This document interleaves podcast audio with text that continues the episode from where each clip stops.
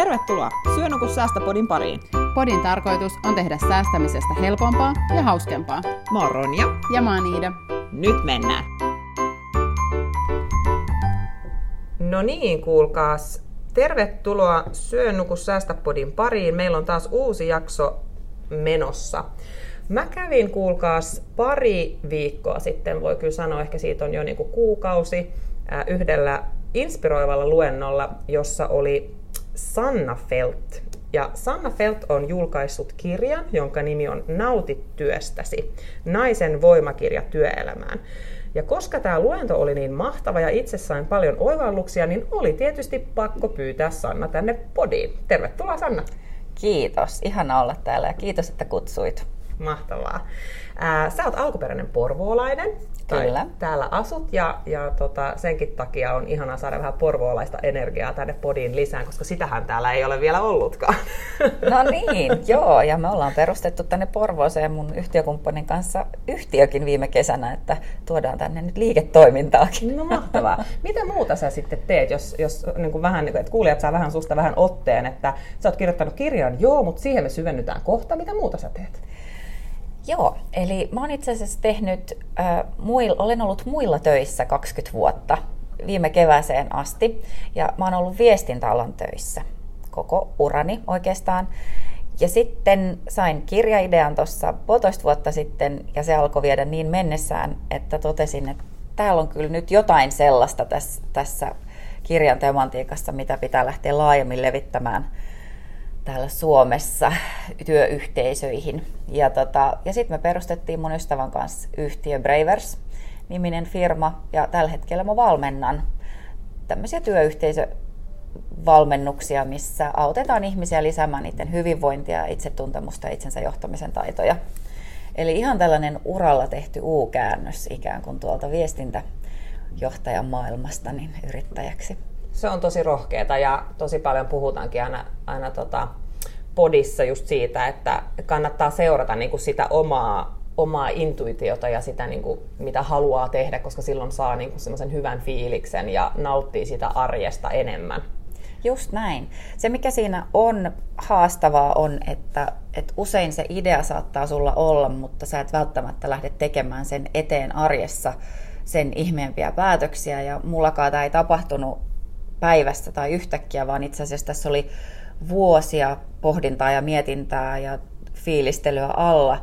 Ja, ja sitten kun se oikea hetki tulee, niin sitten siinä tarvitaan se rohkeus. Mutta mä kyllä suosittelen kaikille, jotka ehkä haluaa jossain kohtaa kokeilla uralla jotain muuta, niin sitä, että valmistelee itseään sitä tilannetta varten pikkuhiljaa. Mutta sitten lopulta huomaa, että se oma mieli usein pistää vastaan, mutta, mutta sitten kun on tehnyt hyvän valmistelutyön ja tietää, että nyt on se hetki, niin sitten vaan hyppää. Sitten vaan lähtee. Semmoinen ihana sanonta kuin leap, the net will appear. No niin, siellä on kyllä joku sitten vastassa niin sanotusti. kyllä. Aivan oikein. Mutta hei, mikä sitten sai sut kirjoittamaan tämän kirjan? Mikä oli se niinku suurin syy?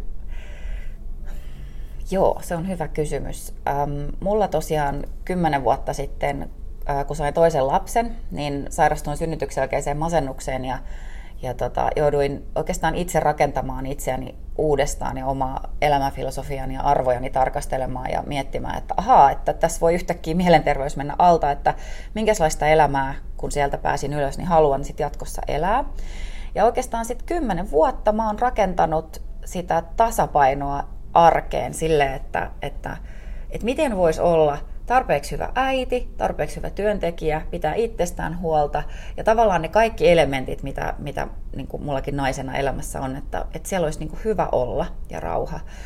Ja mä kokeilin erilaisia tekniikoita ja aika paljon on lukenut ja opiskellut ja, ja tutkinut asioita ja, ja testannut tuolla tosielämässä. Ja sitten myös kun olen johtanut muita, niin myös auttanut heitä tuomaan sitä tasapainoa siihen työarkeen. Ja sitten mä totesin tuossa pari vuotta sitten, että vitsi, että naiset on poikki.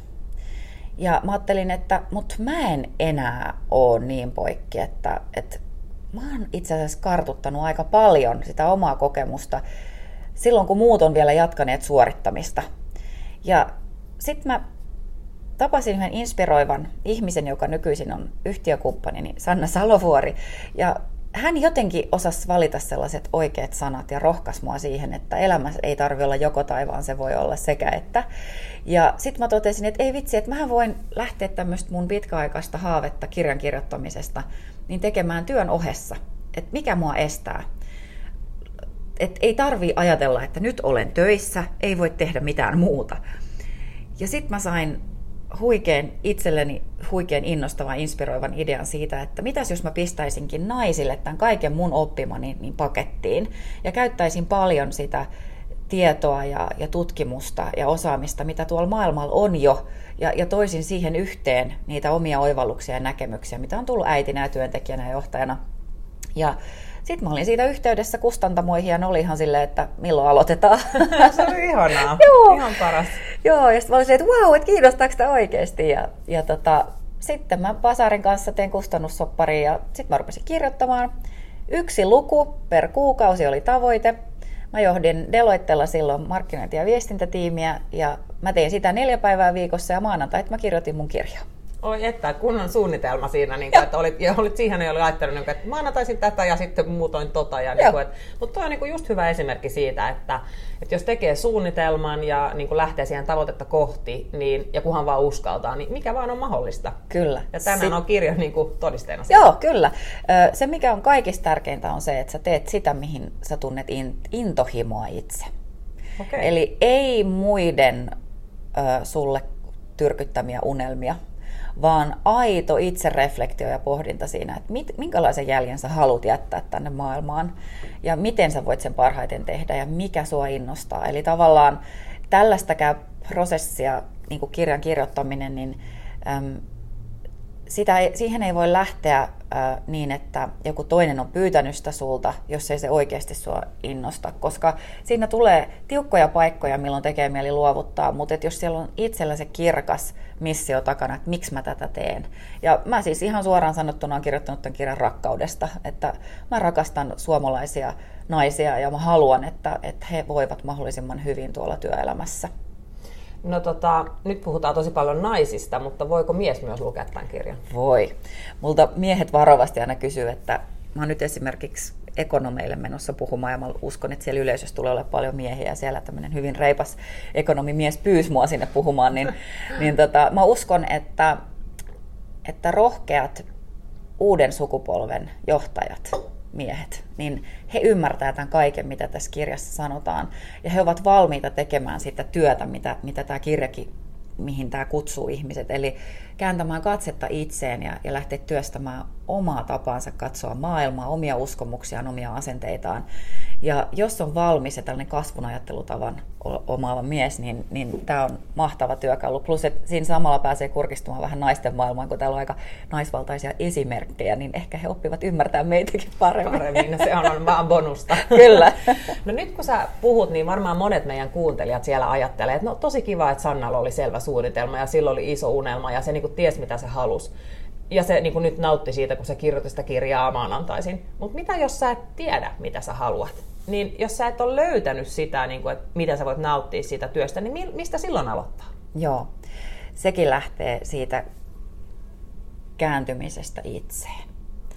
Me ollaan jotenkin hirveän hyviä suorittamaan se oma leiviskämme näillä eri osa-alueilla pitkin päivää naisina ja me halutaan tehdä hyvää jälkeä ja, ja, ja usein, mä selitän jopa sitä fysiologista taustaa tuolla kirjassa, mutta usein meille on hirveän tärkeää se huolenpito muista. Ja se, se juontaa ihan, vaikka me haluttaisiin pistää sitä vastaan, että minä olen tasa-arvoinen miehen kanssa, mutta meillä on erilainen fysiologia jopa sen, ihan sen takia, että, että naisen vastuulla on ollut tuhansia ja tuhansia vuosia vanhuksista ja lapsista huolenpito silloin, kun miehet on olleet metsällä tai kalassa tai, tai muuta.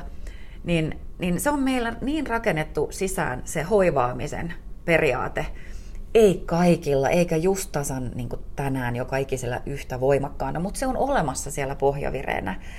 Ja, ja se johtaa siihen, että me aika usein pidetään huolta muiden tarpeista aina ennen omaamme. Ja meille on tosi tärkeää, että meidän ympärillä olevat ihmiset, usein naisille, että ympärillä olevat ihmiset voi hyvin.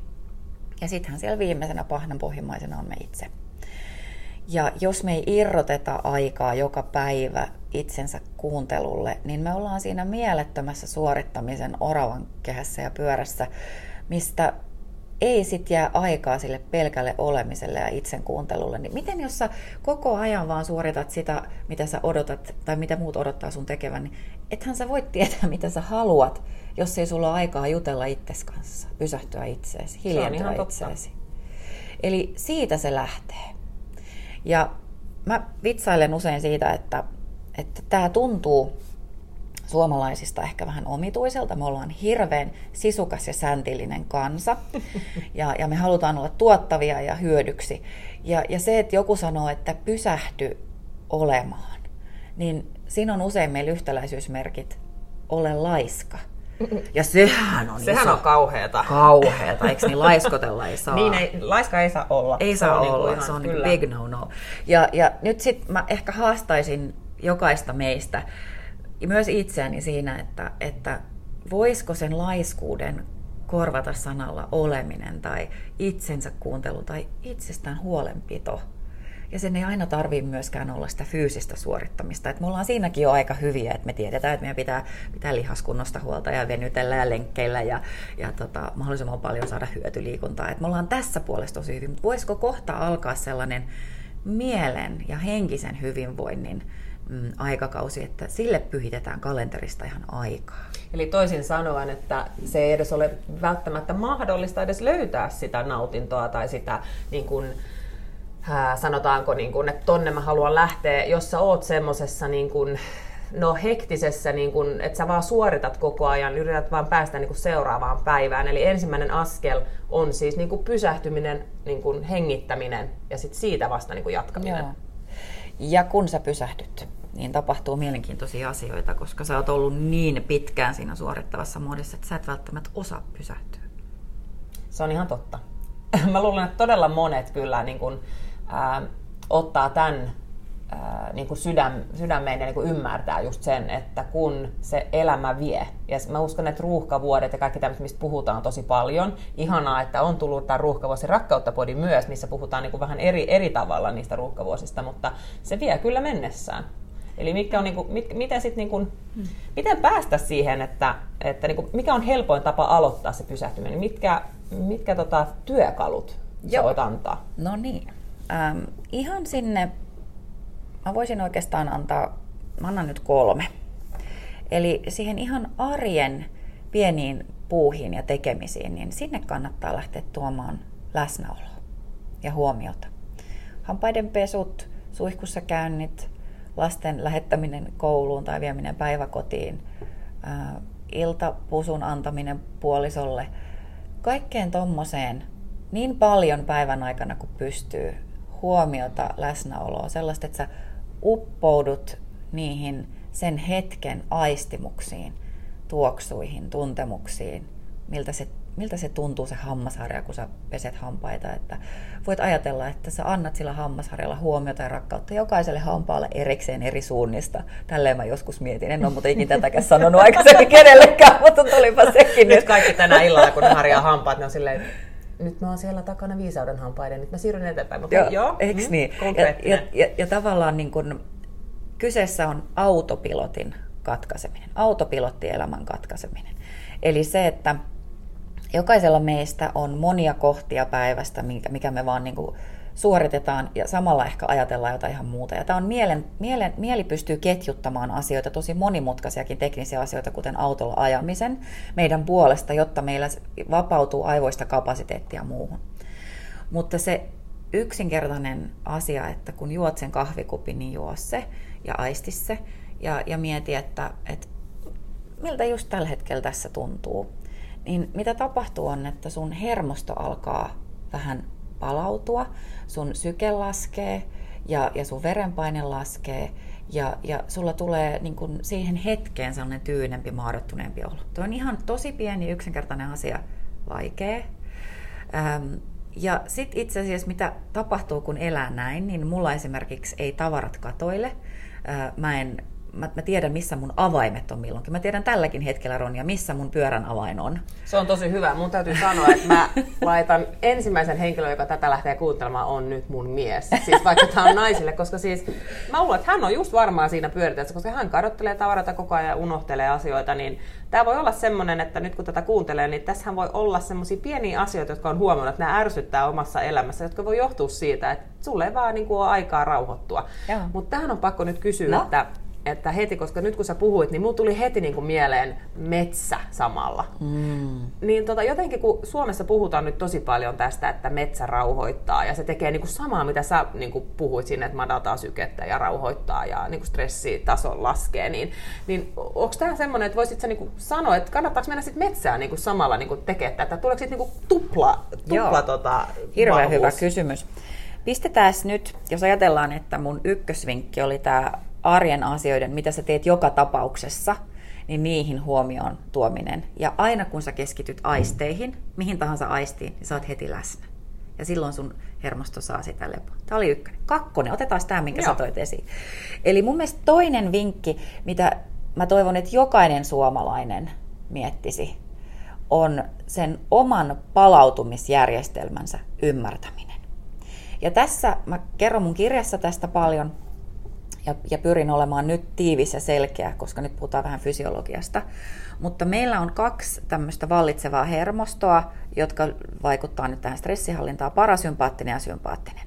Sympaattinen hermosto on se, mikä saa meidät liikkeelle ja aikaan ja toimimaan. Ja se on se, mikä meillä on päällä koko ajan päivisin, kun me tehdään töitä ja jutellaan ja syödään ja touhutaan.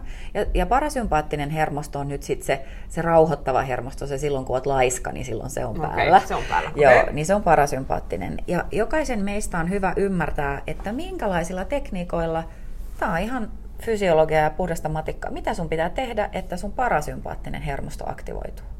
Koska jos sulla sympaattinen jää päälle tosi pitkiksi ajoiksi, niin silloin sä huomaat, että sä et välttämättä saa illalla unta, tai sä heräät kello kolme aamuyöstä johonkin semmoiseen paniikki, mä unohdin lähettää sen sähköpostin. Tai, tai sitten jos sä heräät aamuista, niin sä et meinaa saada unta enää. Kauheita, kun tästä tunnistaa itsensä. Eikö niin? Joo. Ja, ja, ja tämä on hirveän tyypillistä. Tämmöisiä tilanteita ja elämänvaiheita meillä on, meillä on kaikilla silloin tällöin. Siitä ei tarvitse ottaa panikkia, että no voi ei, mä nyt viime yönäkin heräsin, vaan huomaa, että aa, nyt mulla on vähän kuormittavampi jakso mun elämässä. Mitä mä voin tehdä, jotta mä saan sen parasympaattisen päälle? Niin on että sä teet niitä asioita, kuten vaikkapa meet metsään tai meditoit tai opettelet sellaisia hengitystekniikoita, millä sä saat sen parasympaattisen päälle. Ja mulla ainakin silloin aikoinaan, kun rupesit tätä omaa suoritusmoodia laskemaan olemisen moodiin, niin, niin mulla auttoi tosi paljon semmoinen kehomeditaatio, missä käytiin kehon eri osia läpi esimerkiksi illalla, kun menin nukkumaan. Sitten myös kesken päivän, että sä tuot tällaisia, niin kun, että sä saat sen parasympaattisen hermoston. Niin itse ikään kuin sieltä punaiselta vihreälle, niin, niin että esimerkiksi kun sä käyt lounaalla ja sen jälkeen vaikka veskissä, niin jäät hetkeksi aikaa sinne veskiin, istut veskipöntön päälle ja rupeat laskemaan sun hengityksiä, vaikka sisään hengitykseen. Lasket neljä ja ulos kuuteen ja pikkuhiljaa kahdeksaan. Eli mahdollisimman pitkä uloshengitys ja teet sitä jonkun viisi minuuttia siellä veskissä jos ei ole jonoa, niin sä saat aut- ja silmät kiinni ja ihan keskityt pelkästään vaan siihen hengitykseen. Sun sisäinen kriitikko lähtee sanomaan, että nyt pitää jo mennä ja nyt pitää tehdä ja älä ja sä et osaa ja tyhmää. Mutta sä oot silleen, että kiitos sisäinen kriitikko, nyt mä keskityn tähän hengitykseen ja annat, annat itsesi kunnolla mennä sille parasympaattiselle moodille. Ja kun sä nouset sieltä, niin sä huomaat, että sun ajatukset on kirkkaat, sun keho on palautunut, sun aivot on saanut hetken aikaa hiljaisuutta, mikä on yksi palauttavimmista asioista. Ja sitten sä voit lähteä tosi niin kuin, paljon kirkkaammin ajatuksin ja keho, keho äm, niin kuin, siinä parasympaattisessa tilassa, keho elpyneenä kohti seuraavia juttuja. Ja tällaisia asioita me jätetään tekemättä. Se metsä, niin jos sinne menee ja siellä tekee tätä, että aistii sitä ympäristöä ja aina kun tulee jotain ajatuksia siitä, että tätä pitäisi jotain, niin sille kiitos. Mä en, mä en kiitos nyt mieti tätä, vaan nyt mä keskityn, miltä täällä tuoksuu, miltä nämä miten nämä vähän jäiset lehdet rahisee tässä mun kenkien alla, miltä tämä ilma tuntuu mun iholla. Ja, ja miltä kun tämä metsä katsoo mua päin, niin mitä se näkee mussa. Kaikki tässä ihania niin ajatusharjoituksia, mitä voi tehdä, jotta sä olisit maadottuneena siihen hetkeen. Metsä on hyvä, mutta jokaisen pitää löytää omat. Että se mikä toimii. Joo. Mun heti tässä, kun me alettiin puhua niin kuin meditaatiosta ja niin kuin läsnä olemisesta ja, ja tästä, niin mähän tässä alussa jo kerron, että mä, mä kävin sun tota yhdellä tämmöisellä workshopiluennolla ja tota, siellä me niin kuin oikeasti tehtiin siis meditaatio niin kuin hetki ja istuttiin ja ja tota, mulla huusi siellä heti niin kuin omassa päässä, että mitä humpukkia tää on, että mä oon tullut tänne ja nyt mun pitää istua hiljaa ja jotenkin niin sulkea silmät, että mikä juttu tää on. Niin miksi pitää uskaltaa kokeilla? Koska mä tiedän itse nyt, että, että se kannatti. Mutta voit sä myydä tämän, niin kuin, että uskaltaa? Et mi, miksi se on niin, niin kuin, miksi se, miksi se on, tai se on niin vaikeaa tietysti lähteä siihen ekalla kerralla, koska mullakin oli tosi haastavaa se kokeilu. Mutta miten me saadaan myytyä koska mä haluan, että ihmiset, jotka istuu autossa nyt ja kuuntelee tätä on silleen, että niin right, että joo, just joo, että kyllä toi varmaan auttaa, että en usko. Niin, mm. Äh, onko sulla jotain tutkimustietoa niin tästä, että mm. tekeekö niin menestyneet ihmiset tätä enemmän tai mm. niin kuin, miten tätä voi niin kuin myydä?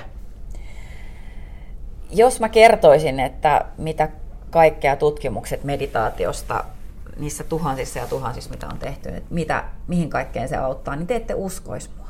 Ah, toi on hyvä.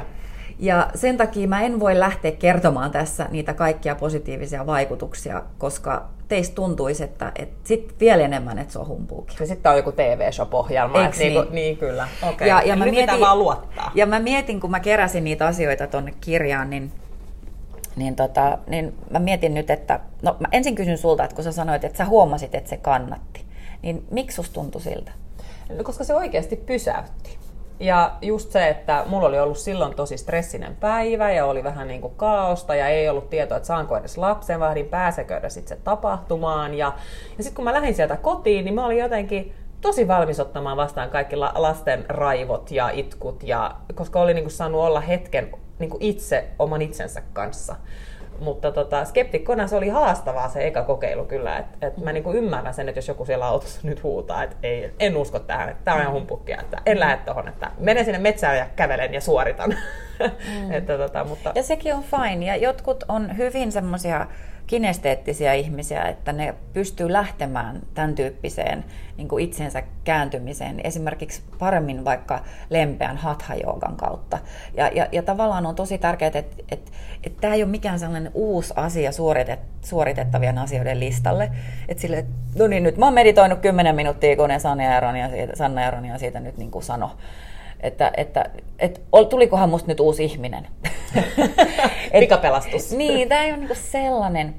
No ehkä mä kerron sen sitä kautta, että mulla on ystävä, ää, joka äm, oli elänyt tosi kiireistä elämää. Hän on sellainen niin kuin multipotentiaali, että hän on tosi taitava tosi monessa jutussa. Hän, on niin kuin, hän tekee musiikkia ja hän tekee tapahtumia ja, ja, ja, tota, ja hänellä on tosi kor... Hän niin kuin lähti opiskelemaan, kokeilemaan improteatteria ja hän on, koko, hän on semmoinen niin moni-innostuja myös, että hän niin kuin innostuu ihan hirveästi kaikista asioista ja, ja hän on hirveän aikataulultaan optimistinen. Eli Oi. hän aina ajattelee, että hän ehtii kyllä tämän viikon aikana hoitaa tämän tapahtuman ja, ja nämä tota, työt ja, ja käydä ton ja viedä lapset sinne ja tiedätkö, hoitaa kodit ja tehdä ruuat ja, ja kaikki. Ja sitten hän joka viikko hän pettyi siihen. Hmm. Että hän ei tälläkään viikolla pystynyt tähän kaikkeen. Hän oli ihminen. Hän oli ihminen, joo. No sitten tota, ja samalla hän kärsi kauheasti siitä, koska hän oli ihan viime tingassa kaikkien tehtäviensä kanssa ja, ja tuntui, että, että että niin kuin, ikinä se aika ei riittänyt ja aina oli, hirve, oli ihanaa kuitenkin. Kaikki mitä hän teki, niin se oli ihanaa, mutta sitten tuntui, että, että perjantai-iltaisin oli ihan kuollut ja, ja sitten oli silleen, että missä on irtokarkit, missä on viini.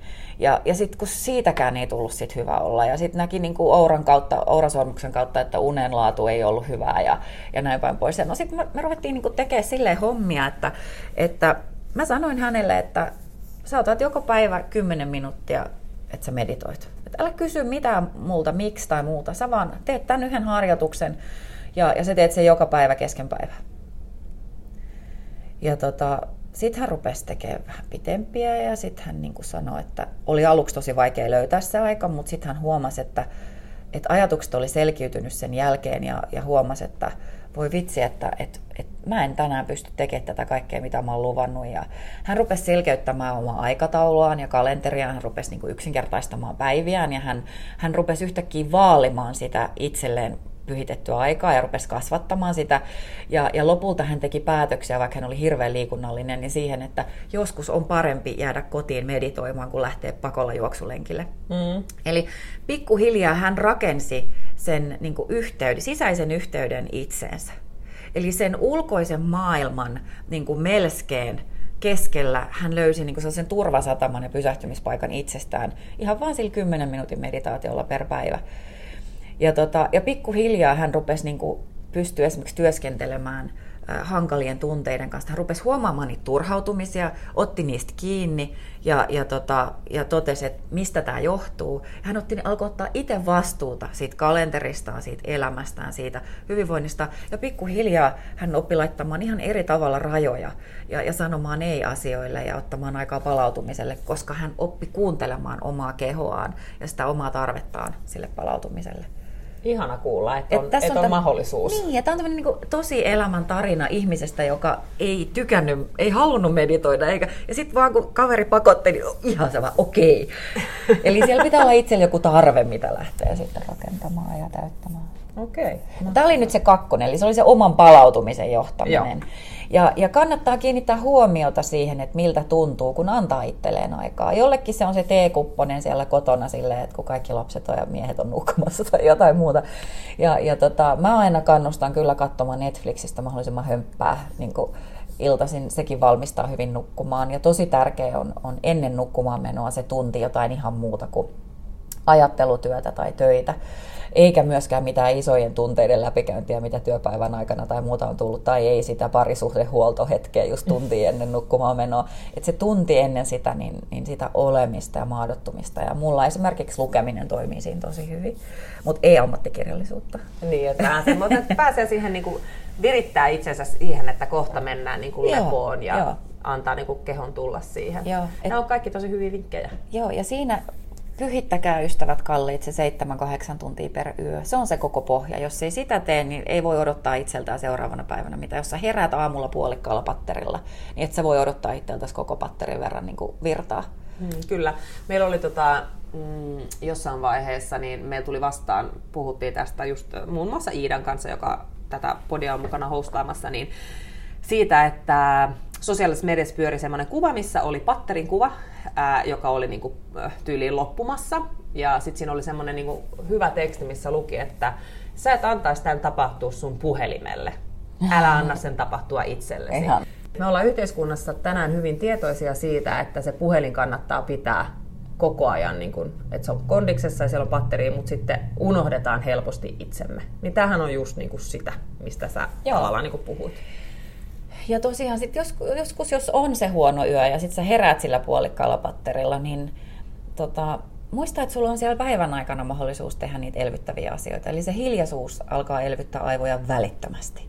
Ja on tutkittu, että mitkä eri musiikkityylit auttaa ja muuta, niin tutkijat kahdessa eri tutkimuksessa huomasivat, että ei vitsi, se olikin se hiljaisuus siinä välissä, mm. milloin aivot reagoi kaikesta positiivisimmin. Ja sitten justiin ne pienet meditaatiohetket siellä päivällä, tai jos sulla on työpaikka sellaisessa paikassa, että sä pystyt käymään siellä metsässä pienen hiljaisen kävelyn päivän aikana tai muuta tällaista. Ja tota, niin silloin sä saat siihen patteriin vähän virtaa.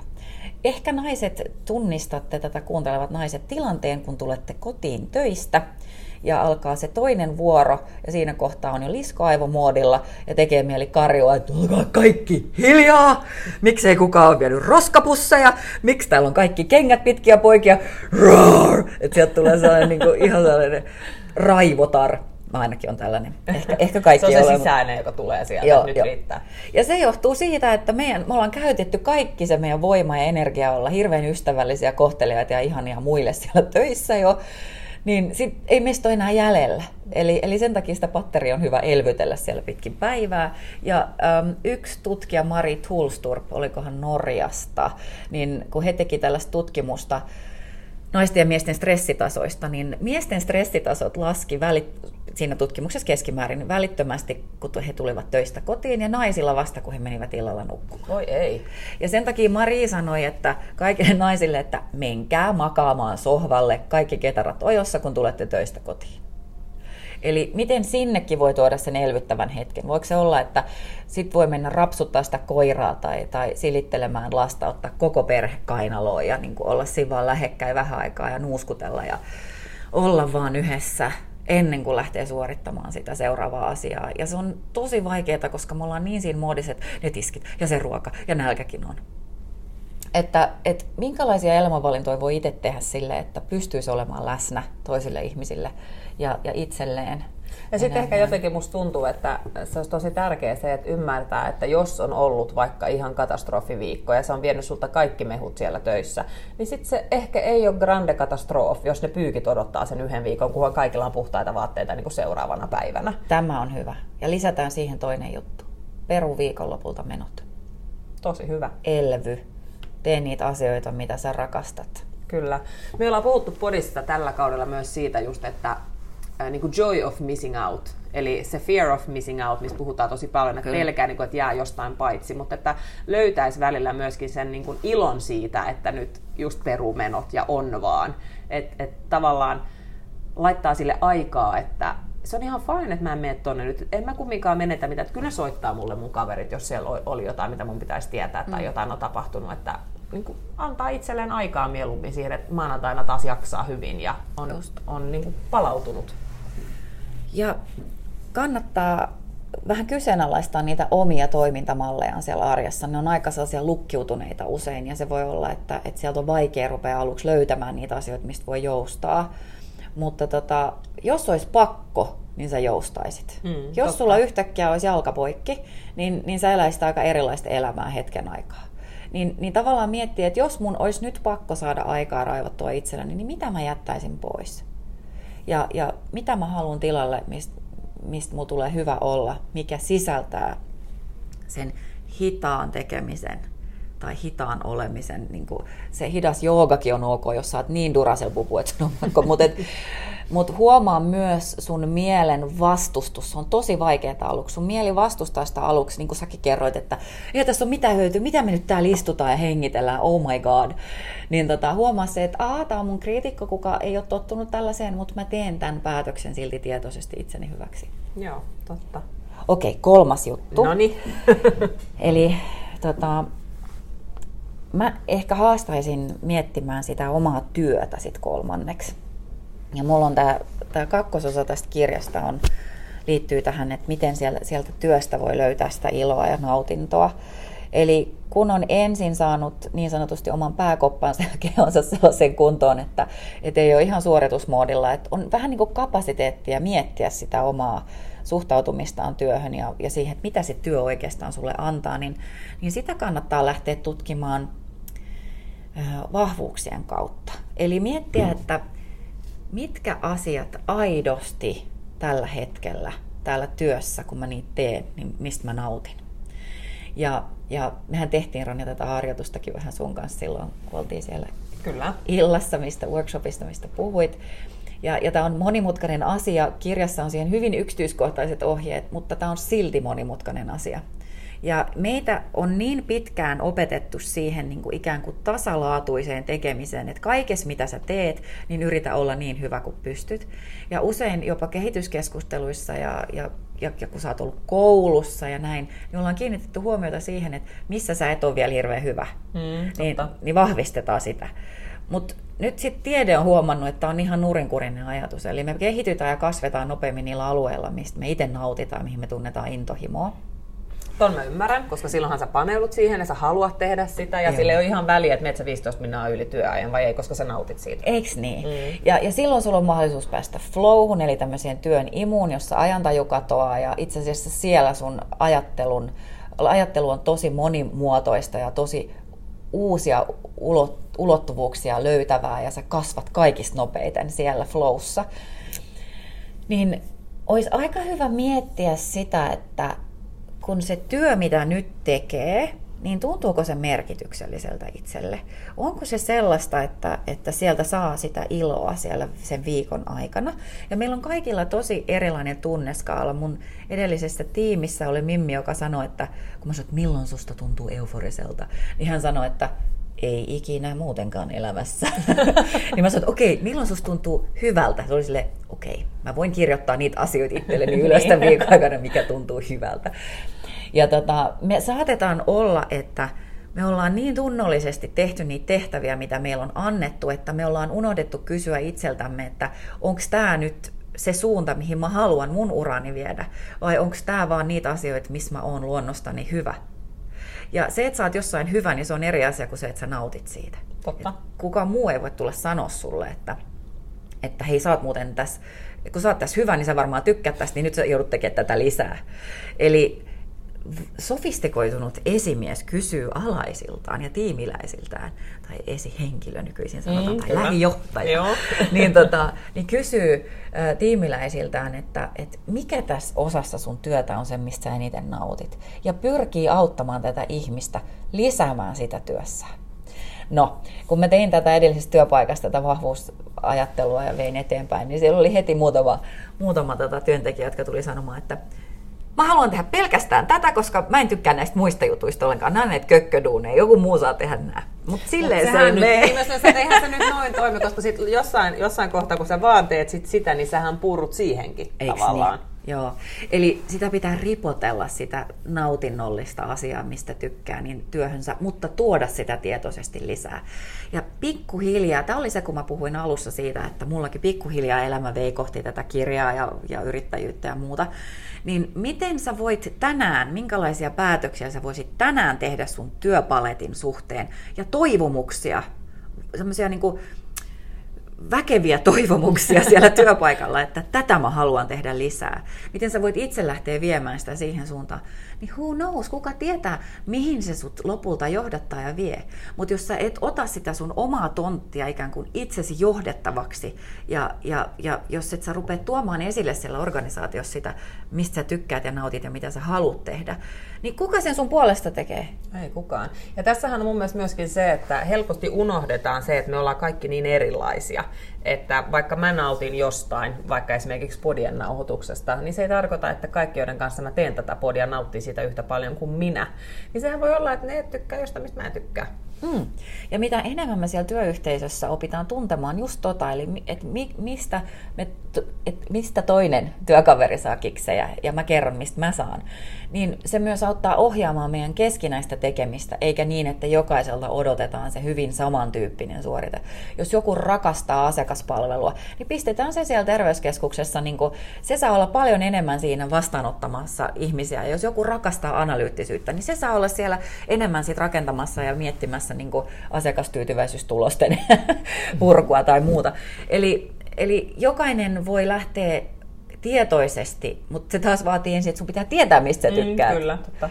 Eli ensin aina käytetään se aika siihen itse tutkiskeluun ja itsensä ymmärtämiseen. Ja sitten voi rupea rohkeasti kertomaan, että mitä haluaa. Ja sitten jos on silleen, että no en mä tykännytkään siitä ihan kauheasti, niin mitä sitten? Sä oot kokeilu poissulkutekniikkaa. Mm, totta, juuri näin. Ja jotenkin mä ajattelen sen näin, että niinku ykkönen ja kakkonen niinku on enemmän sitä niinku itseään, mutta sitten sen kolmosen kautta, mitä sä nyt esität, niin se niinku menee siitä yksilöstä pikkuhiljaa siihen yhteisöön. Kyllä. Ja sitten samalla kun se yksilö kehittyy, niin se yhteisökin kehittyy. Kyllä.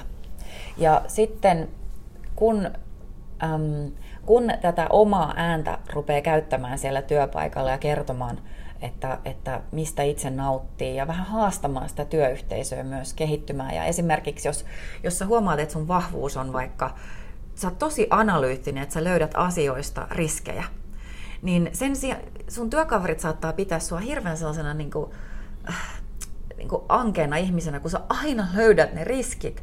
Mutta mitäs jos siellä työyhteisössä ymmärretään, että jokaisella on omanlaiset vahvuudet ja roolit, ja jokaista voisi juhlia ja mm-hmm. hyödyntää, ja sanoa, että no niin Ronja, tuppa sä nyt heittämään pöytään kaikki riskit, mitä sä keksit. Ja tehdään nyt se riskianalyysi. Joo, niin, niin tuu, jos nyt sulla on lupa, anna palaa, anna niin kuin, tuo, tuo kaikki tähän. Ja muiden tehtävä onkin, jos jonkun on vaikka löytää mahdollisuuksia, niin hänet otetaan ja valjastetaan siinä keskustelussa koko ajan miettimään, kun hän kuulee ne riskit, että ah, miten toi voisi kääntää voitoksi, miten toi voisi kääntää mahdollisuudeksi. Siinä sijaan, että ne keskustelut on niin kuin sitä ikuista, että yksi on, no minä en ainakaan lähde tuohon, koska tuossa käy näin.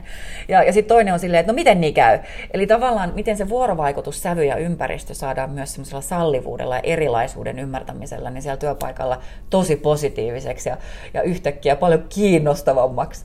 Ja mulle ainakin henkilökohtaisesti on ollut ihan super vaikeeta, jos istutaan ja kehitetään jotain asiaa yhdessä.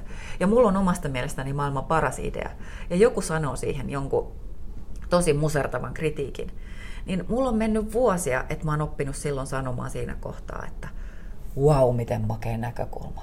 Mietitään, mietitään tota vielä, jotta me saadaan tästä ihan bulletproof, aivan luodin kestävä tästä meidän ideasta. Koska jos et sä ois sanonut sitä, kiitos, että sä sanoit sen. Jos sä et ois sanonut sitä, niin joku olisi sanonut, kun me ollaan viety tämä käytäntöön, niin se olisi tullut silloin Sieltä. Mm, totta. Ja tämä vaatii niinku sellaista täysin sitä oman egon ikään kuin syrjään laittamista. Ja... Se kuulostaa niin hassulta, että oppii niinku olemaan kiitollinen siitä, että joku niinku katsoo sitä toisesta näkökulmasta, mutta sehän on ihan totta. Siis Niin. Mä olen aivan samaa mieltä, mutta kukaan ei ole sanonut tota noin fiksusti vielä ikinä Joo. mun työurani aikana. Joo, ja se, että et, et nyt mä oon sanonut sen, mutta rupeapa kokeilemaan sitä käytännössä. Pitää, Se on- pitää se heti on seuraavassa vai- kokouksessa olla näin. Joo. Että, joo. Että tavallaan se kritiikki ja ne erilaiset näkökulmat, erilaiset mielipiteet, vaikka joskus joku tuokin ne vähän rumasti pöytään, niin kun sen ottaa rikkautena, niin se työyhteisö kehittyy yhdessä aivan eri tavalla. Mutta se vaatii sen, että sä oot hirveän sinut itses kanssa ja sä et koe, että se erilainen näkökulma on suun persoonaa kohdistuva. Ja jos teillä on ä, jännitteitä siinä ryhmässä en, entuudestaan, persoonaan kohdistuvia jännitteitä, niin ihmiset saattaa loukkaantua ihan turhaan, koska oikeasti ne on asiat, jotka haluaa, mitä me halutaan kehittää, on ne asiat. Et, et, ja tämä on sen takia, tämä on myös mulle niin viestinnän asiantuntijana niin tosi tärkeää, että, että mä pääsen omassa työssäni auttamaan niin kuin vuorovaikutusympäristöä kehittymään organisaatioissa ja tiimeissä. Okei. Äh, Mä vähän niin kuin nyt kun me ollaan tästä kirjasta puhuttu mm. ja näistä aiheista, niin jotenkin ajattelen näin, että kun monet yhtiöt ja yritykset ja kunnat ja kaupungit aina miettii, että hitsi, että mitä me ostetaan niille työntekijöille joululahjaksi, niin tässähän olisi nyt niin kuin ihan paras joululahja 2020, että nyt voi ehti, nyt ehtii jo tilata, niin painoon ehtii tulee ihan riittävästi. Koska tämähän on just se, että tästä, niin kuin, tästä ajatusmaailmasta ei hyödy vain yksilö, vaan tästä hyötyy myös se yhteisö. Ja jotenkin musta tuntuu, että, että se on niin kuin se ratkaiseva tekijä, että ähm, et silloin, niin kun, silloin se kokonaisuus kehittyy ja se kokonaisuus kasvaa ja pääsee niin kun eteenpäin. Et, eikö se olisi aika hyvä? Joo, ihan mielettömän hyvä idea. Ja, ja nyt jos mä vielä saan boostata, että miksi tämä toimii, niin äh, tämä kirja, tota, niin kun tämä on nyt rakennettu niin, että siis mä oon saanut palautetta, koska mulla on tosi paljon niin kun, akateemisia lähteitä ja tutkimuksia tuolla viitteenä. Mä oon pyrkinyt olemaan niin huolellinen ja tarkka lähdeviitteessä kuin mahdollista, ja mulla on tullut tästä niin kun, antamaan kiitosta. Eli siinä on se tiedepohja kunnossa. Sitten siellä on tätä arjen kokemusta 20 vuoden ajalta johtamisesta itsensä ja muiden, ja, ja vähän lastenkin, ja ehkä vähän miehenkin. tai mies Sitä sä minua. sano ääneen, sitä sä sano ääneen. Joo. Tota, niin, niin, niin että siinä on myös sitä, että se, se konkretisoituu arkeen. Ja sitten kolmas on se, että kun se on ihan täynnä, jokaisen luvun lopussa on vaikka kuinka monta harjoitusta, mitä voi lähteä kokeilemaan. Jokainen saa niin löytää itselleen niitä erilaisia tapoja. Ja yksi mun hyvin kriittinen hänen vahvuus on kriitti- kriittisyys ystävä, niin hän sanoi, että että tämä on ihana, kun sä Sanna kysyt täällä kysymyksiä, etkä sano meille, niin kuin anna lukijalle valmiita vastauksia suuhun, vaan ihmiset saa itse lähteä pohtimaan. Ja mun äiti sanoi, kun luki tätä kirjaa, että sitä voi lukea vain yhden luvun illassa, että siellä on niin paljon, mitä jää miettimään, että, ei voi, että sitä ei voi vaan, niin kuin, tätä kirjakaan ei voi silleen suorittaa, että mäpä lukasen ton, vaan, vaan se on niin kuin, ajatuksen, aj- ajattelun kehittämisen työkalu. Niin, ja sitten samalla jotenkin mulla tuli, en ole siis koko kirjaa vielä ehtinyt lukea, myönnän sen täysin, koska mulla tuli ihan sama, että oho, harjoitus. Mutta just se, että siinä niin kun, ää, jos antaa itselleen mahdollisuuden onnistua muutoksessa, niin silloin tämä vie aikaa. Ja just se, että siihen niin kuin varaa sen ajan tähän kirjaan, koska silloin se paras lopputuloskin on siinä, että löydät sen tavan reagoida paremmin siihen, että joku heittää, että meditoidaanko hetki tai ollaanko hetki läsnä. Niin se on niin jotenkin oleellinen osa tätä kirjaa mun mielestä. Joo, tosi hyvin sanotettu. Joo. Mutta tota, joo, toivon, että, että siitä ihmiset saa apua ja tukea ja, ja ajattelun aihetta. Ja jokaisella on ihan hirveän yksilöllinen omanlainen se elämänpolku ja kaari. Ja se, että mitä tämä kirja jollekulle antaa, niin se on hirveän yksilöllistä myös. Ja tota, on sieltä tullut yksi semmoinen palaute, että, että tota, joku ihminen sanoi, että ei vaan pystynyt lukemaan sitä. Tämmöinen esilu, esilukijakartissa. Ja sitten kun mä vähän kyselin, niin kävi ilmi, että hän oli uupunut. Okei. Okay. Eli tätä kirjaa ja ylipäänsä ammattikirjallisuutta tai itsensä kehittämisen kirjallisuutta ei kannata lähteä lukemaan sellaisessa vaiheessa, kun on itse tosi poikki. Ja varsinkin se kirjan loppuosan äm, vuorovaikutusympäristöön vaikuttaminen siellä työyhteisössä, asioiden eteenpäin vieminen, niin, niin, tota, niin ei se ole sun vastuulla silloin, jos sä oot väsynyt ja, ja sulla ei ole energiaa ja, ja sulla on, niin kuin, sun pitää saada oma mielenterveys ensin kuntoon. Niin ei tarvi ottaa siitä paineita. Että, että jokainen lukiessaan tunnistaa sen, että mikä tuntuu itsestä hyvältä. Hyvin sanottu. No niin, nyt on kuulkaas varmaan täällä tosi monta kuuntelijaa, jotka ihan sata varmasti haluaisi nyt tota, kuulla susta lisää ja ehkä haluaa kysyä kysymyksiä tai jopa varata niin kuin jonkun luennon johonkin yritykseen, niin miten sut saa kiinni? Joo, mut saa kiinni äh, ehkä helpoiten, että menee meidän Braversin nettisivuille, eli bravers.fi, bravers.fi. Siellä on kaikki mun yhteystiedot ja myös tuosta kirjasta lisätietoa. Ja sitä kirjaa voi myös sitten tilata äh, ihan normaalisti nettikaupoista ja käydä kyselemässä kirjakaupoista ja, ja se löytyy myös äänikirjana esimerkiksi Nextorista. Ja oikeastaan sellaisen vinkin vielä antaisin, että minkä takia siellä Braversin sivulla kannattaa vierailla, on, että me ollaan nauhoitettu muutama meditaatio sinne, jotka on ihan ilmaiseksi taukotilassa kaikkien käytössä. Siellä on muun muassa tämmöinen tunteiden, omien tunteiden kohtaamisen meditaatio ja sitten se kehomeditaatio, mistä mä puhuin aikaisemmin. Niin niitä voi hyödyntää sitten siellä, kun pitää taukoja päivän aikana. Ollaan saatu niistä tosi paljon positiivista palautetta. Mm-hmm. Hei, kiitos tosi paljon, että sä tulit haastatteluun. Ja tota, ehkä mekin keksitään joku kiva yhteistyö vielä. Mitäs tästä vaan kehittyy? Mä luulen, se kuulostaisi hyvältä. Ihanaa. Hei, kiitos kuuntelit, että kuuntelitte ja palataan taas ensi viikolla uudella jaksolla. Moido! Moikka!